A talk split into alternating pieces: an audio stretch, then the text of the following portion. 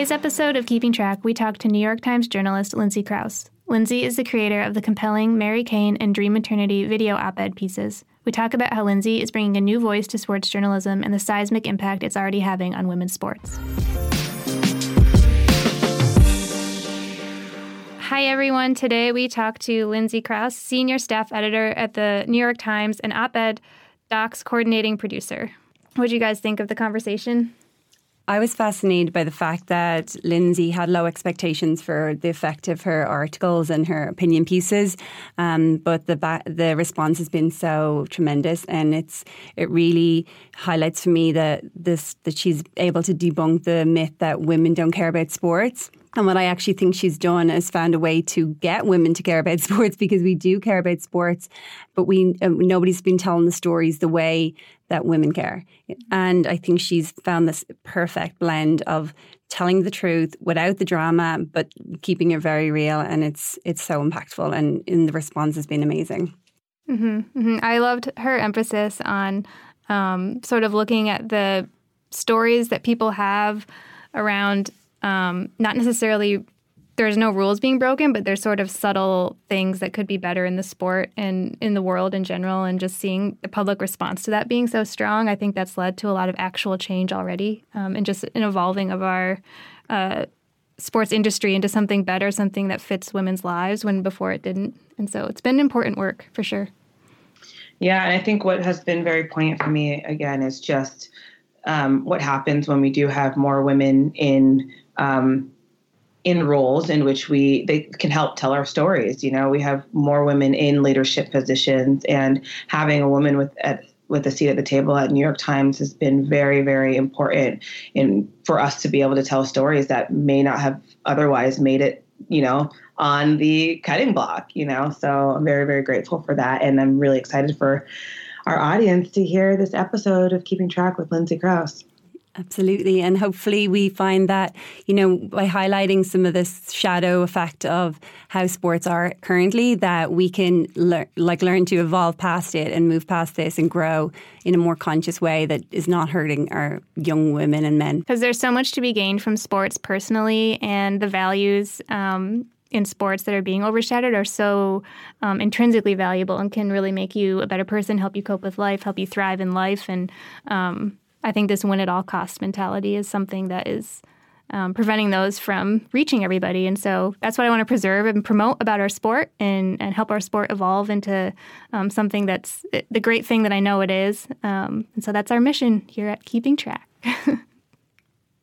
So, Lindsay, you know, we have you on the podcast today on keeping track um, mm-hmm. because we want to be able to keep track of all that's been going on in your amazing, incredible journalism brain. Mm-hmm. Um, and we think that you have really helped change the landscape of women's sports in by being a woman at the table of sports journalism. And um, I kind of want to talk to you more about your um, inspiration behind helping tell our stories. I know in looking at your Instagram, you shared about winning the George uh, Hirsch Award, and yeah. you, you mentioned how you faithfully had passed by the sports section for the last 20 years. Um, can you talk a little bit more about that?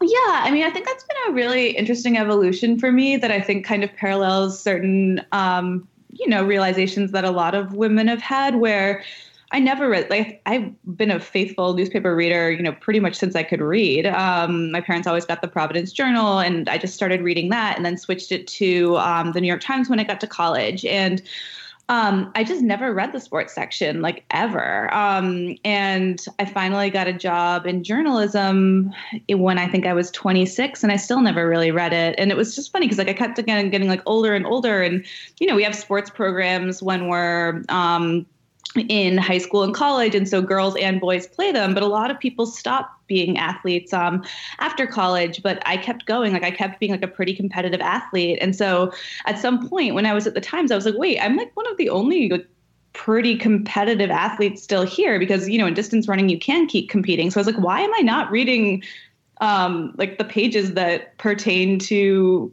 like athletics basically. Um, and you know it's not to say that we weren't like we do publish stories about um, writers. Like of course I, I, did read them. Like it's not like i didn't read anything. Um, but I, I, I, sort of realized that there were probably stories that i was thinking about that i just didn't really think fit into um, you know fit into sports basically they were stories about women or they were stories about race or they were stories about immigration or like someone being from somewhere doing something interesting and like those are all sports stories too but those things really interested me and um yeah so it was just it was an interesting realization to be like i didn't really read the sports pages but actually my voice might like why did i decide that my voice doesn't doesn't belong there um mm-hmm. and i think because i just thought sports were for someone else not mm-hmm. for me mm-hmm. So was, mm-hmm. it, was it to do with like the um, traditional sports reporting was more about the score and what happened and things like that versus you wanted the story behind the story? Yeah, I sense? mean, certainly, I think women are actually very into more the psychological um, elements of sports, which isn't to say that men are, but I that's really all I care about with sports. The Times though is really really good at that. Like we've gotten we've gone beyond just like the here's what happened for quite a while. Um, I just feel like the things that and I mean, it's hard to say exactly what I wasn't seeing that I like because we we do publish excellent journalism, um, but uh, but it was cool to realize that like the stories that I saw too, like I wasn't getting story assignments. Like I'm not a sports reporter. Like no one really like tells me like what to do there. So anything, anytime I do do something, it's like from looking at something on Instagram and being like, oh, that like, oh, Alysia is like frustrated about, clearly frustrated right now about like um, the fr- the frustrations of not not having an easy return back to competitive running from motherhood. Like i wonder if there's something we could do there. Um, and i think there are things that track with my own life. And i think in some ways you need perspective in order to do in order to do that kind of stuff effectively like write those kinds of stories with the context that they need. Um, but it definitely wasn't like a oh here's what you should write about and do it that way um, type path for me Mm-hmm. That being said, um, do you? I noticed the video op eds are so powerful. Did you feel like the op ed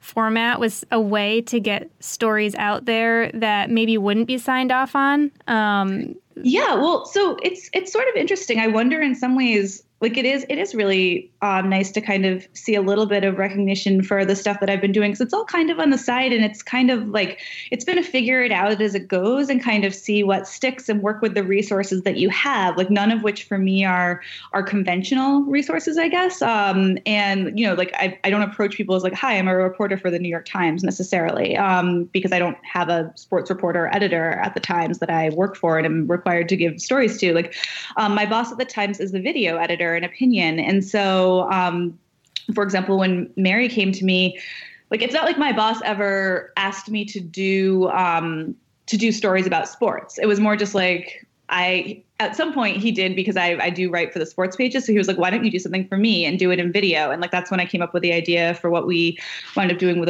with Alysia. Um, and you know, kind of like reported around it, drawing on the skill set that I'd built up um, as as a reporter there. Um, and we just decided that video could be a really really powerful way of getting at the story in a way that the written word just can't do. Um, it's a lot more work. It requires um, a creative con. It requires first of all like pretty substantial reporting, obviously. Um, it requires casting it, um, so getting consent and building a um, building a script around um, whoever you cast it for, um, and then of course making sure that that script, if it's breaking information, it both has to do that and inspire the viewer to actually feel something and act off something. And so it's actually a pretty tricky um, a thing to do, but I think when you get it, it um, it winds up being pretty pretty powerful, like in ways that again, if I were just like writing a feature, I basically wrote that feature. I didn't. The headline wasn't like women aren't um, getting paid during pregnancy because it wasn't that. It was a much more positive story. But um, there was something about the video, and particularly kind of harnessing the the emotional language of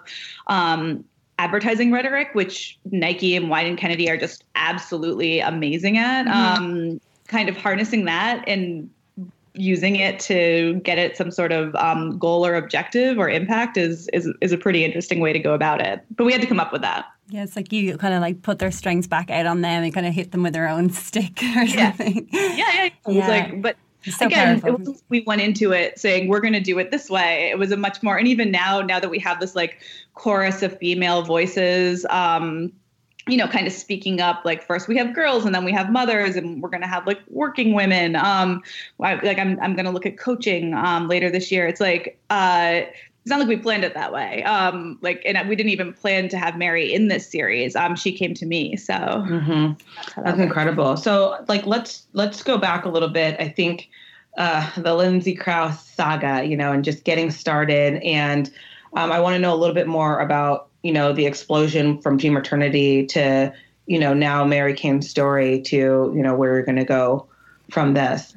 So like, yeah. so like, I think people think, you know, Dream Maternity just like popped up overnight, and you know, our conversation had been long stemming from, you know, the time I was pregnant to coming back, and like how it has evolved, and just how you just did an incredible job of asking the right questions to be completely honest if i must say and encouraging me you know to basically know, my story mattered and you wanted to hear more of it because i did feel a little bit of a dark space which i think you know mary cain also felt too. Is like am i complaining about something that i shouldn't be or, or is this a complaint even? Am i talking about something and it's just a complaint that uh, nobody else cares about? Um, and i think the way that you asked the questions and that you were persistent in um, allowing me to know that my story mattered to you, I think allowed for me to have hope that potentially there is a greater um, public audience that cares about this issue too. So, like, can you talk a little bit about, you know, basically how you kind of kept on that story that ultimately exploded and has allowed for you to do more yeah. of the work that you're doing? Absolutely. I mean, I think what's really, really interesting about all of these stories, I'm, I mean, with your story and with um, Mary's story. I mean, I think by the time we put out Allyson's story, I was like, oh, everyone's going to care about this because everyone kept saying, what about Allyson? She's going to be fine. Um, and that's what we were like, well, let's show you. She's the main source for this piece. Um, she doesn't want to talk about it, obviously. But um, I think what's interesting about the maternity stuff, it's like, again, I had reported that before. Um, no one fundamentally cares about this kind of stuff. Like with Mary Cain, like I don't know a woman in distance running that hasn't either had an eating problem at some point. It's not to say anorexia, but you know, some sort of disordered eating or the guilt over feeling that she's not disciplined enough for not having one. Like that is a very shame, common conversation. yeah. That, yeah. It's like a shame around it that you're not working hard enough. Um, and if you do develop a disorder with eating, you take it too far, and then you have the shame of not even like you did it for control, you did it to be good, and you're not good anymore. Like I know what all of that's like obviously firsthand like most most women do i think at least like in public or in secret but there's nothing fun like i've never no one's ever told me like there's something wrong with that. Like if it were it's so common that like why why would we think there's something wrong with it? I think what's interesting and the same with maternity like i've never had a baby before but uh, my understanding from watching friends is that it's just incredibly hard and we don't make it any easier for mothers and like clearly society tolerates all of this. Like we tolerate our like high achieving girls putting this much pressure on themselves and like kind of suffering and we tell them to be quiet about it and to smile. Like i think you see that with mary. Like with our moms we tell them like to be tough and like yeah you have to do two jobs. Like i relate to all these things in some way. Um and I think what's interesting is like I was I, my boss was kind of just like, why don't you just do this because it's important to you? I don't think he necessarily was like, this is going to be important to everyone. And I was Amazing. like, with your story or with Mary's story, I was like, this is going to be interesting to me and 400 other people who remember who Mary Cain is. Um, and we're going to be really sad about this story. But I don't see why anyone else is going to care. If they care, why don't they care when this happens really broadly? Our push alert, which is like when we push a story to everyone's phones, was like a company like a girl was pressured to diet and it was bad for her health like this happens all the time so it's like no no no i mean i mean that in a really amazing way the idea mm-hmm. that we were able to make that into news mm-hmm. when it mm-hmm. happens all the time mm-hmm. like to mm-hmm. so many people i think that's absolutely amazing and, and i think uh, you you highlight something that maybe other people deep down kind of knew was a problem, but they react to how other people don't react. Mm-hmm. And so there's this collective yeah. like non-reacting, normalizing it, and and that's why it's so important to have someone like you in a place like the New York Times where you know you're you're thing you're you're reporting stories where if it resonates with you maybe it'll resonate with a few other people and totally um, the public is is really taking it you know in and resonating with it in different ways. Of course, there's not that many elite runners out there, but they are they're seeing something in the stories that's really important, and they're wanting to change things for the better. Yeah, well, I think what was really interesting, like particularly with the maternity story, was that I did talk to like a number of athletes before um, we put out the story, and they were like, "Yeah, Nike was really great to me." Um, and I was like, "Okay, well, they weren't great to everyone, so we're, we we're still putting this out." Mm-hmm. Um, and then and then it was i think it was actually really after allyson's came out too that like i had a few athletes coming back and they were like wait a second i didn't know i had rights. Like yeah there's a I, fear there so, like i was grateful because i thought i deserved nothing. And then like one of them was like my parents and my entire family stopped wearing nike after i had my baby because i was pushing myself. Like I was like back on the track like a week later trying to get back into shape. And it's like, so it's really all perspective and, mm-hmm. and reference, um, like frame of reference. And I think that's what's interesting is it's like, you probably do want women who are experiencing this kind of stuff. Like I haven't had like the easiest path even in my job necessarily of feeling, you know, deeply supported all the time um, or feeling like I have the same advantages of like maybe certain, um, male sports reporters who that's like their main job, for example. Um, and so I relate to that frustration in a lot of ways. And I think that it's cool to see that it's not just me it's not just you guys it's not just like the other people that have something to say like people are listening right now and mm-hmm. mm-hmm. it's like you like put great. a microphone i mean uh, you're like highlighting the status quo and the shadow that exists around the status quo of mm-hmm. okay high performance comes at this price or you know working yeah. in this industry comes with this um, and i think the opportunity here is to kind of recognize that there's things need to change and things need to evolve and how do we go from here because alberto Salazar isn't the first coach or last coach to ever, you know, treat his athlete like that? And how do yeah. coaches mm-hmm. now like deal with these issues in a more conscious, evolved way? And I think your piece has like was so compelling, and Mary's um, story was so upsetting that it, you know, it took that extreme case to really for everyone to kind of really wake up to this and say we need to do better. And I think that's all that can, yeah. you know. Yeah. I, I, love the idea that we are finally freaking out about things that are not breaking the rules. I think it's what it's really doing is getting us to really scrutinize these rules, think about who wrote these rules and who they wrote them for. That's mm-hmm. in sports, that's in journalism, like the people that are talking about the rules, that's in uh, so many other things. I think that's why sports is a really cool way to look at it because sports are you know, in the workplace, there are a lot more protections. In sports, it's like kind of how we feel, what we value. And I think that's mm-hmm. why it's an interesting place to really have mm. these conversations. The stakes are different. Yeah. And it, yeah, it that's really important like... message that you kind of, um, that you pointed to, just like it's a larger, obviously systemic issue that we're facing. And, um, and it, it is true. It isn't just, you know within sports. It's not within the sports world but the fact that you mentioned how we view sports is all about our values and it does highlight the greater issues at hand and how like the world is perceiving things. For instance mm-hmm. to have you call you know some women behind dream maternity and say yeah it was fine. I mean at least i'll have a contract when i come back to this. I'm still getting gear. They didn't tell me anything mean but the fact that they recognized that they there was no protections in place for them in regard to maternity they didn't even recognize that's something that I should have had within my contract.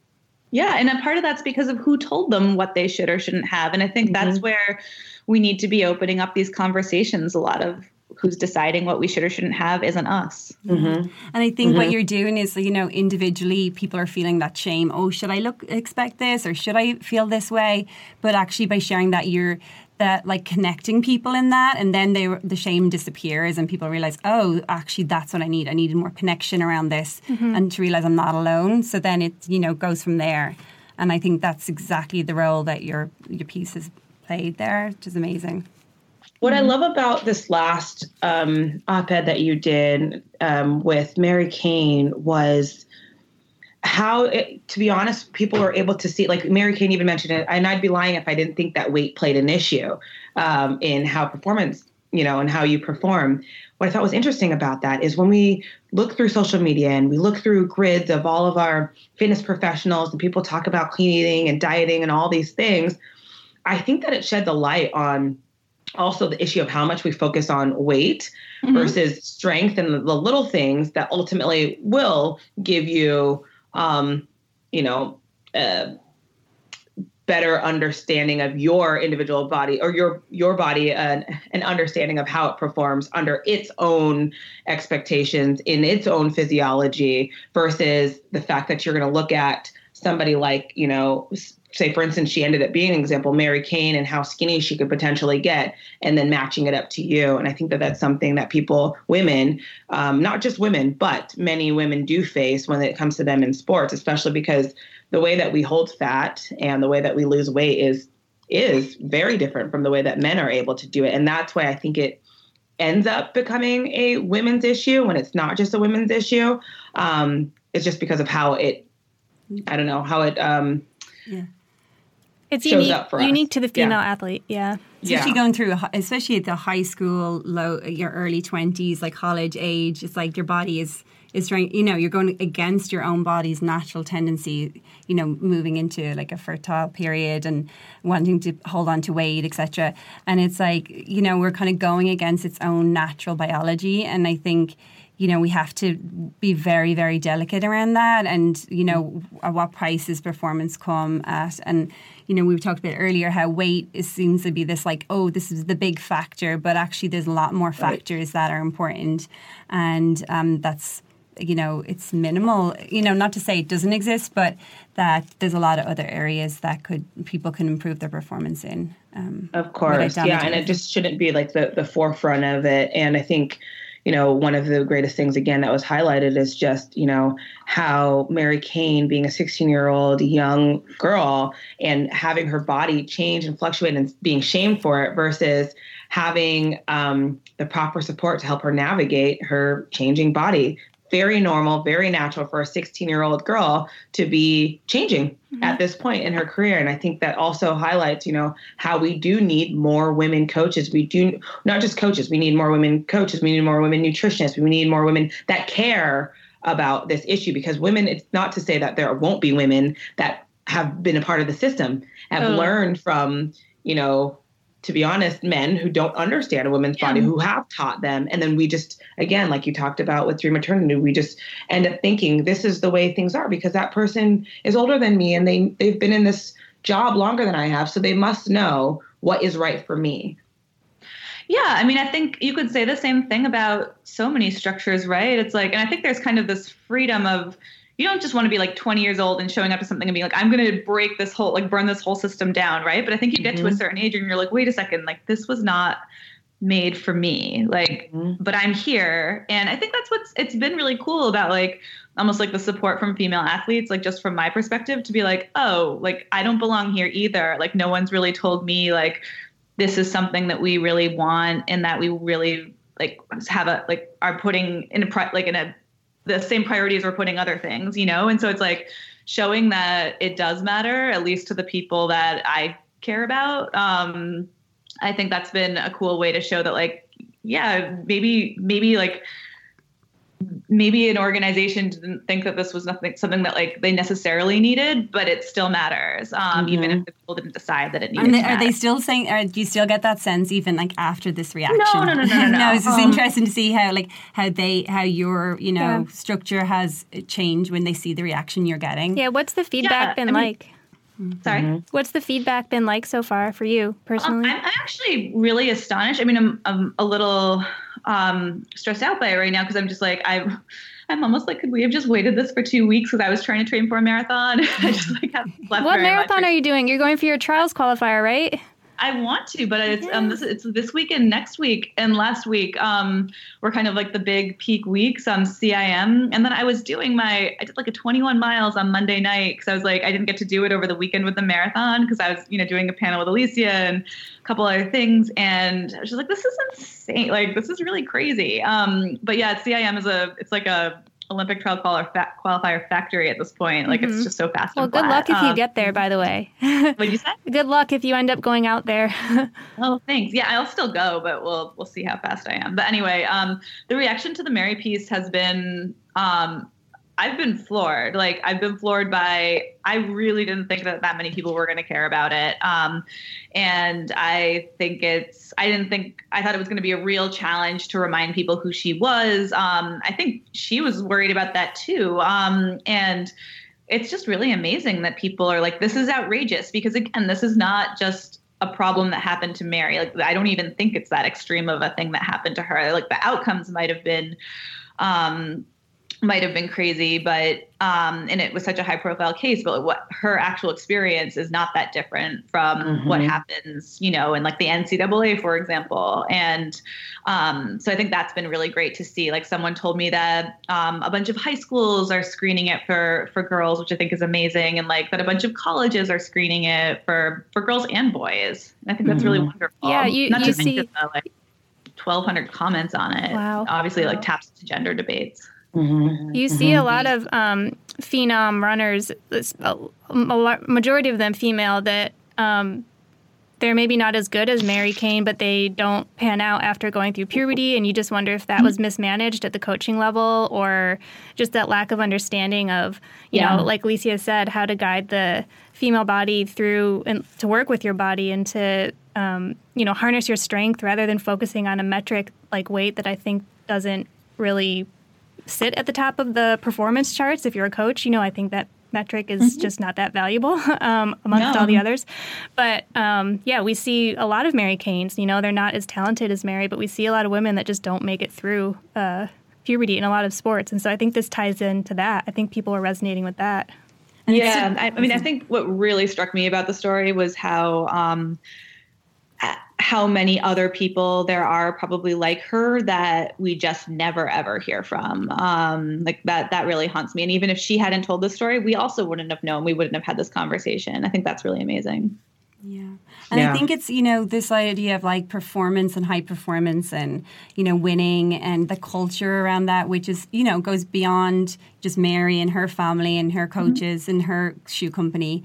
Um, but that, you know, we have prioritized that as a value. And there's so many other values to gain from sports. And I think the others are turned down so much p- compared to this idea of winning at all costs. And, you know, I think what you're showing is the you know again the dark side of that and we have to kind of recognize that so we can hey let's get this back in balance because there's so much more to sports than that final result and it's not worth somebody hurting themselves or breaking their bones or even worse you know have like she had suicidal thoughts and stuff like that. So it's not mm-hmm. it's not something that is worth risking someone's life over. And we've kind of you know this has really highlighted that we're out of whack um, culturally as well Mm-hmm. I, can we go back to just like, you know, you said Mary Cain came to you. Can we talk about how that transpired?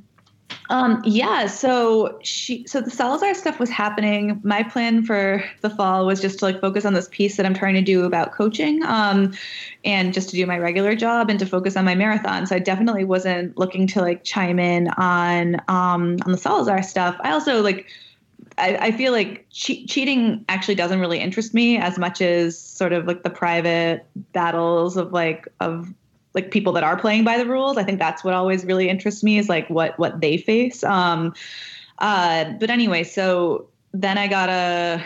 Um, she reached out and she said that she wanted to talk about her time with Salazar.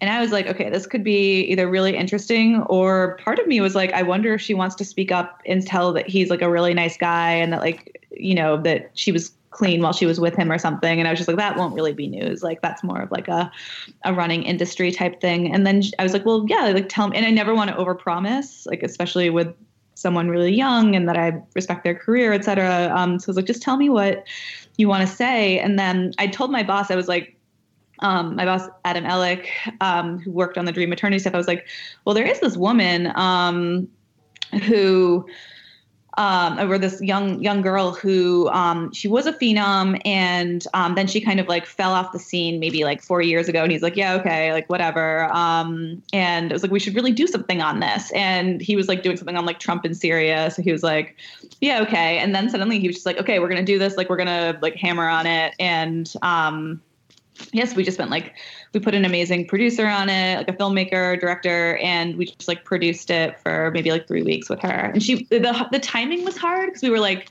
do we want it to come out around one of those marathons um, and be like part of that debate? Do we want it to chase the Salazar news? Um, and ultimately, we just decided to like see. You know, you can never really gauge what the reaction is going to be, but we decided to try to drive a news cycle with it, which I guess at this point we succeeded in. Mm-hmm. Same as Dream Maternity. I loved what you said about trying to highlight the personal struggles of people playing by the rules because I feel like one of the side effects of playing by the rules in sports is that you don't get the limelight you deserve. Um, and yeah. I've been increasingly feeling that way, not just about sports, but in much of the world. That like, mm-hmm. who is even playing by the rules anymore? And if you are, you're you're watching people just pass you by, and it's it's really frustrating. So I love that. Um, you're recognizing that there's stories there, there's messages there, there's like Roisin was saying, the many other values of sports are shown there. So that's that's another yeah. important thing. Yeah, well, I think I think another thing that's really interesting about sports in some ways is that you can be rewarded for not like I think the sports model as it is right now almost sometimes it does be it is like contracts are very like time focused. Like you're not necessarily compelled or even encouraged from what it sounds like to develop a voice outside of your sport necessarily. And I think that's a way that the sport could really um, really evolve. I think it would really grow fans for the sport, et cetera. If people were like kind of, you know, encouraged to share more about what it is, what those struggles are like. Um, but I can also see why one wouldn't want to do that. Um, but it's like I get so much out of just from a psychological perspective, like following athletes, like endurance athletes. It, like the more that they say, the more interesting it is. Sorry, mm-hmm. people mm-hmm. are blowing you up, girl. You popular. Um, okay, there's so much. Like, there's obviously so much to chat about. I want to also just ask you. Um, I want to ask you about some things you may not have any uh, yeah. control over or, or know anything about, but why do you think it is that you know, and blowing up these issues, a lot of them have been based around Nike, you know, and their lack of cultural, uh, of ethical values that are obviously, you know, within its culture. Um, why do you think a lot of the Nike athletes have not felt empowered to say anything? I mean, I, I have my own thought process on that, but I'm, I'm wondering what your take is on that. Um,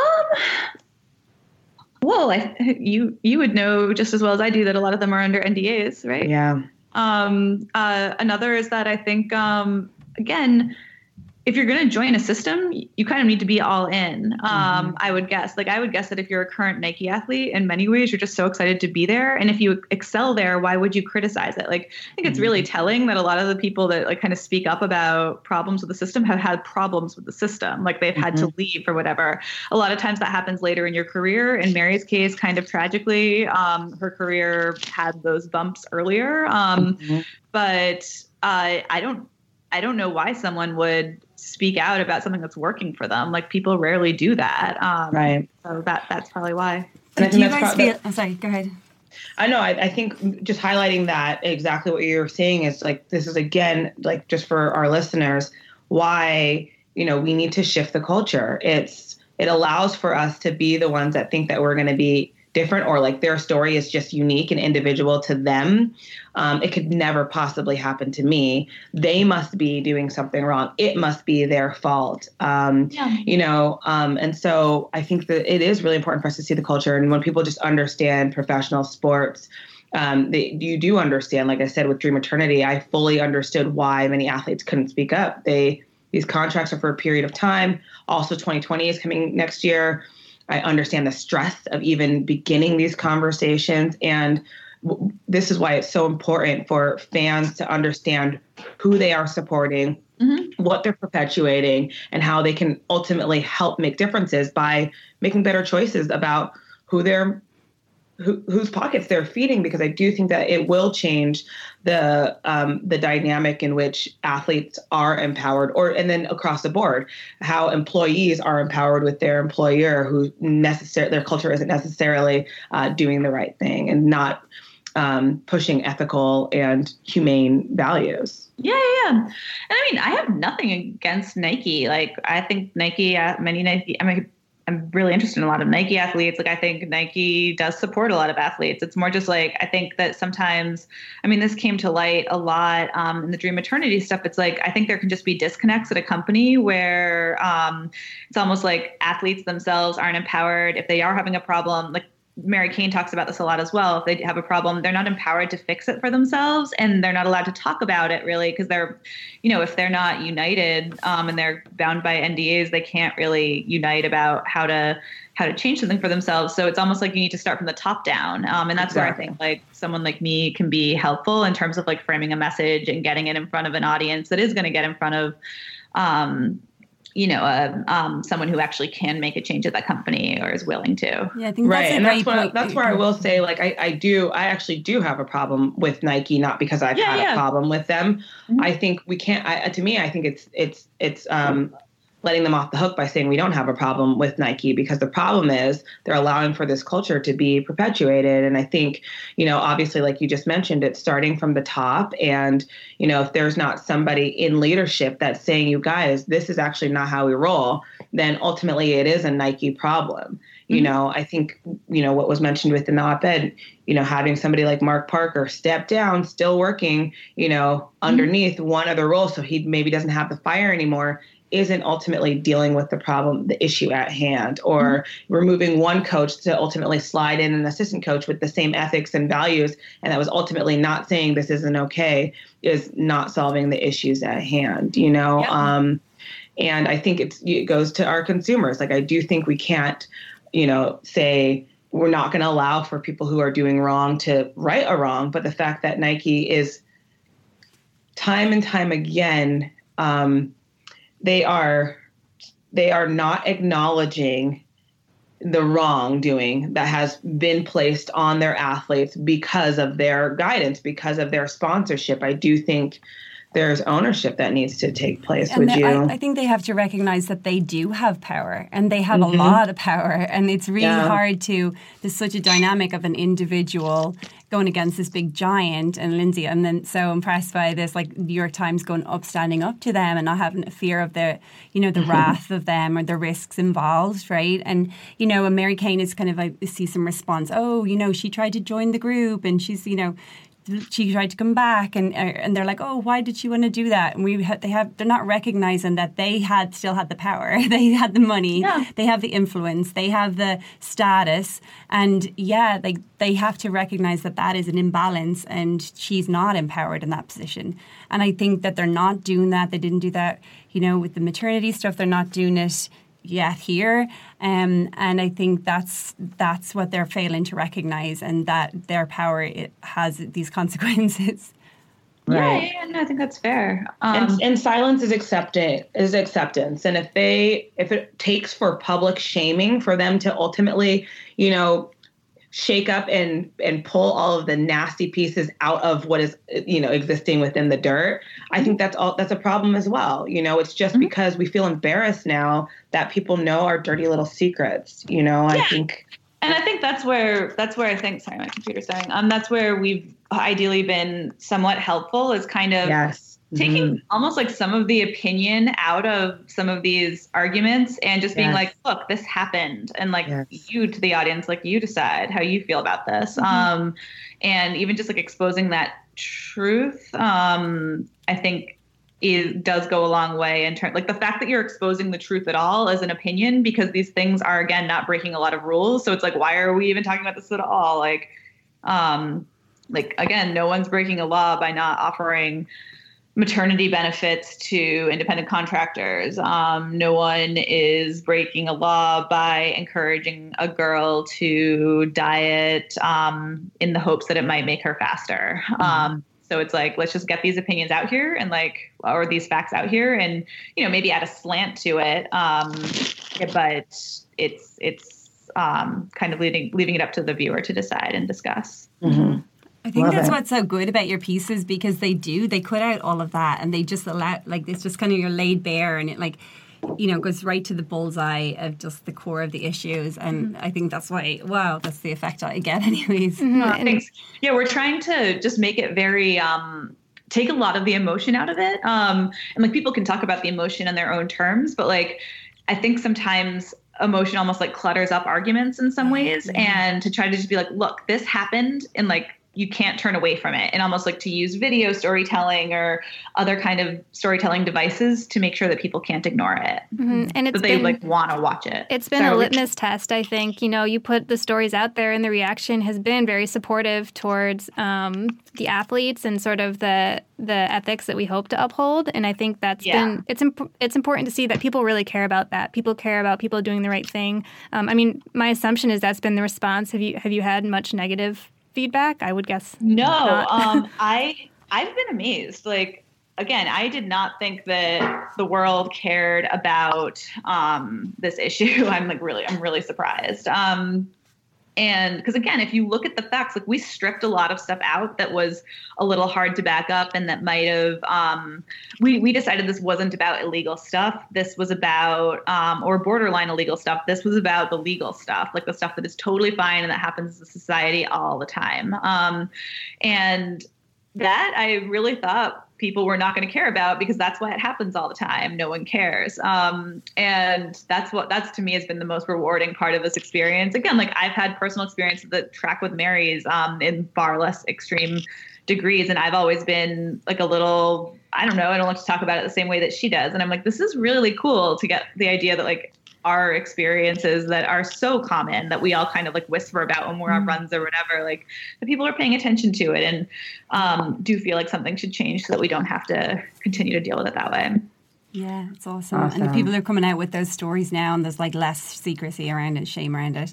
And Lindsay, I'd yeah. love to hear more about your um, own running journey, how you got into running, and um, are you from Rhode Island? Because we're in Providence yeah. right now, and it's just like, I see the Narragansett sweatshirt, and Molly said you're from Rhode Island, so yeah, yeah, yeah. I'm from um, either Narragansett or Kingston or Wakefield or South Kingstown, depending on which word you want to give to this vast state. Um, but so Southern Rhode Island. And I just went to the public high school there and started running in high school. And I played soccer growing up, like a lot of girls. And um, I, I don't know, I just got like better and better. I guess like also had those slumps. And then I guess like when it comes to the eating stuff, like our state champion, who was my age, had anorexia the entire time and was just so much faster than me. And then I just remember I got into Harvard and um, I got in early, like almost unfortunately in retrospect, because I then I had like five months just kind of like like not worry about school anymore. And i think i kind of like needed that other thing to focus on. So it was like all just running at that point. And i was really nervous about running in the ivy league. Um, and i had some race where you know in rhode island i could handle it. But in um but I, I was at some invitational where i knew a bunch of girls were going to go to you know various schools that i was going to be running against. And i was just like oh man like gotta keep up. And then like I don't know, I just started getting really, um, like really, like very, very disciplined about it in a way that it was almost like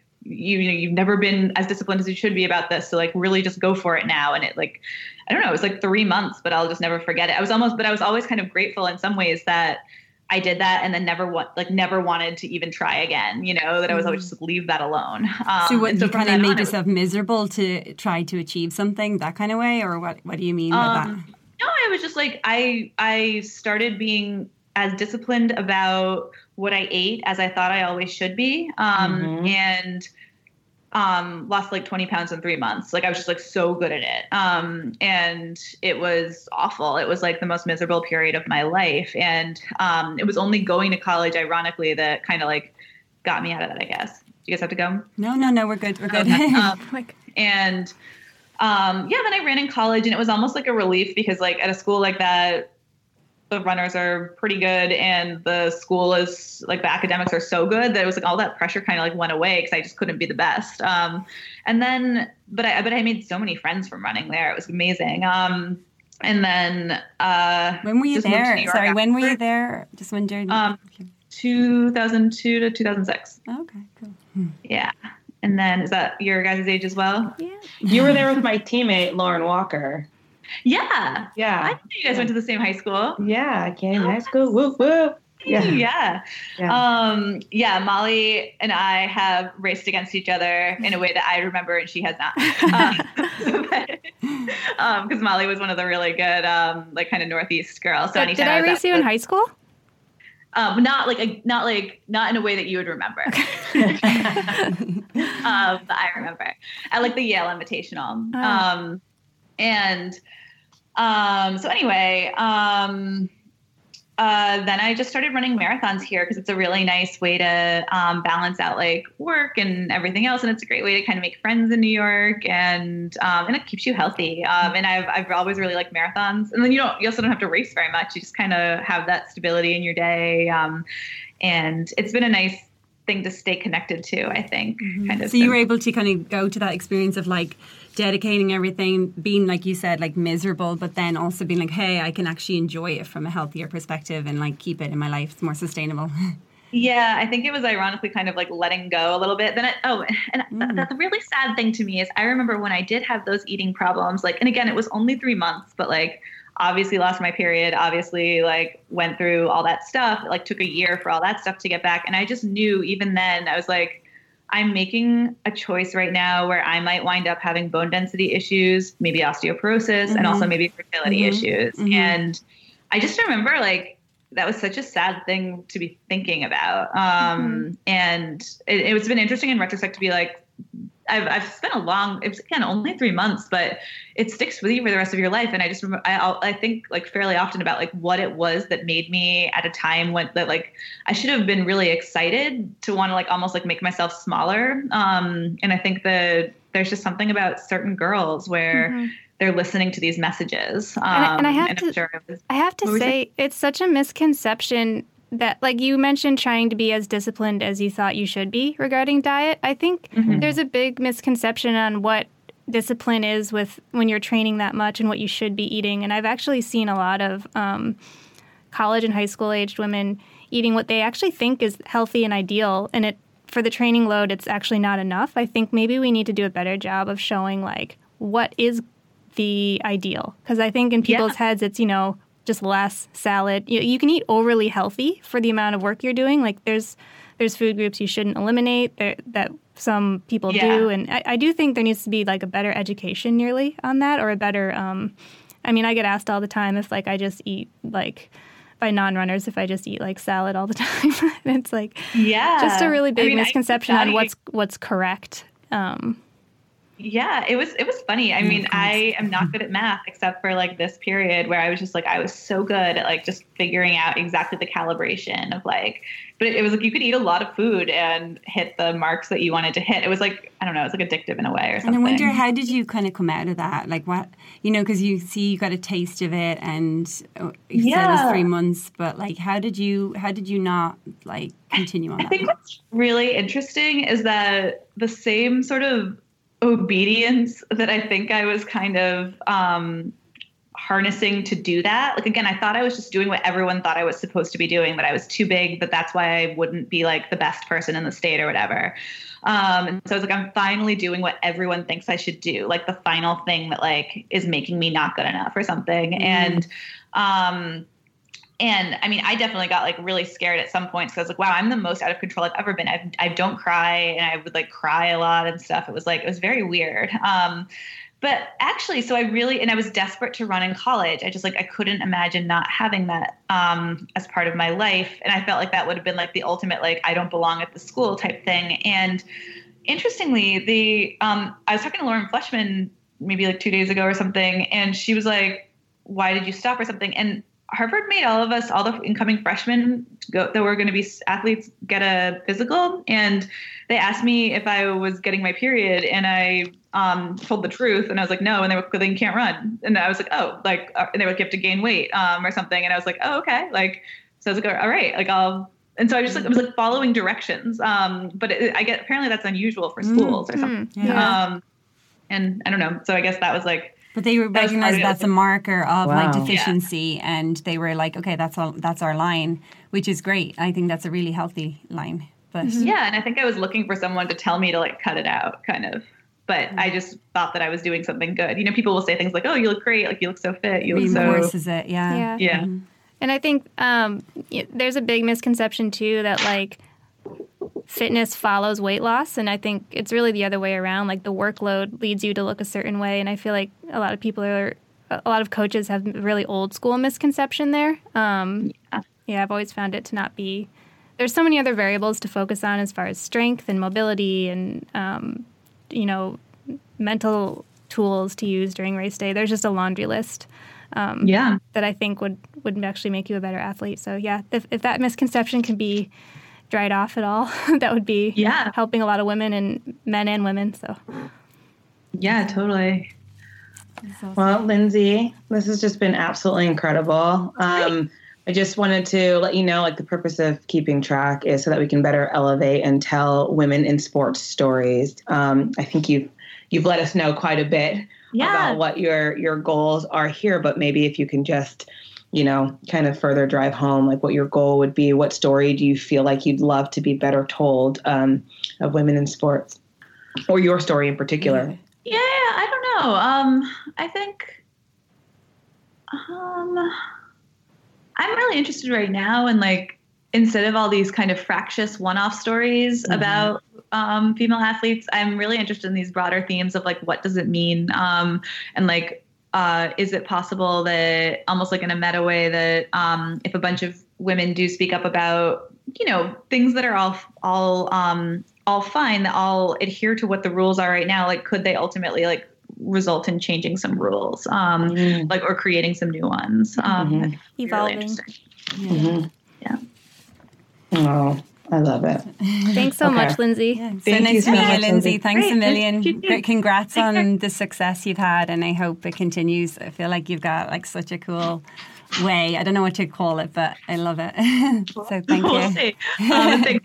It's such a mess right now. no, it's amazing. Congrats. Yeah, thank you so much. You're doing impactful work, so thank you. And I hope I see you on the starting line at the trials. Good luck. Yeah. oh, all right. Take care, guys. Bye. Bye. Bye. Thank you. Keep track. Keep track. Keep chucking check one time one, yeah, yeah. Yeah, yeah, yeah.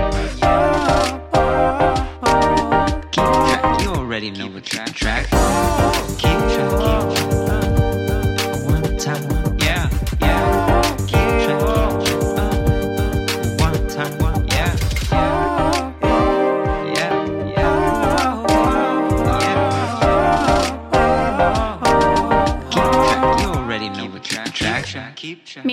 Shoutouts to What Cheer Writers Club Podcasting Studio, a nonprofit supporting Rhode Island's content creators and where Roisin and I record, and to Rudy Nakashima for our funky outro song. Thanks, guys. Running should be simple. Just put on your shoes and go. And yet, when you try to learn about how to get better at it, especially as you age, you're confronted with conflicting advice, complicated workouts, and confusing nutrition trends that just won't work for you. On The Planted Runner, I'll share exactly how to run faster, longer, and feel great doing it at any age because you don't have time to waste. I'm Coach Claire Bartholic, and I went from not running at all in my late 30s to finishing a marathon in 258 at age 42, all on a plant based diet. I've helped hundreds of runners achieve new personal records well into their 60s and even 70s with science backed training, plant based nutrition, and proven mental strength techniques. Each episode of The Planted Runner is like a private coaching session on the run where you'll learn from me and the guests I interview. You'll get actionable lessons to help you become a better runner every week and reach goals you never thought possible. Whether you're training for your first 5K or your 50th marathon, take along the Planted Runner on your next run. Let me show you how your best running is still ahead of you.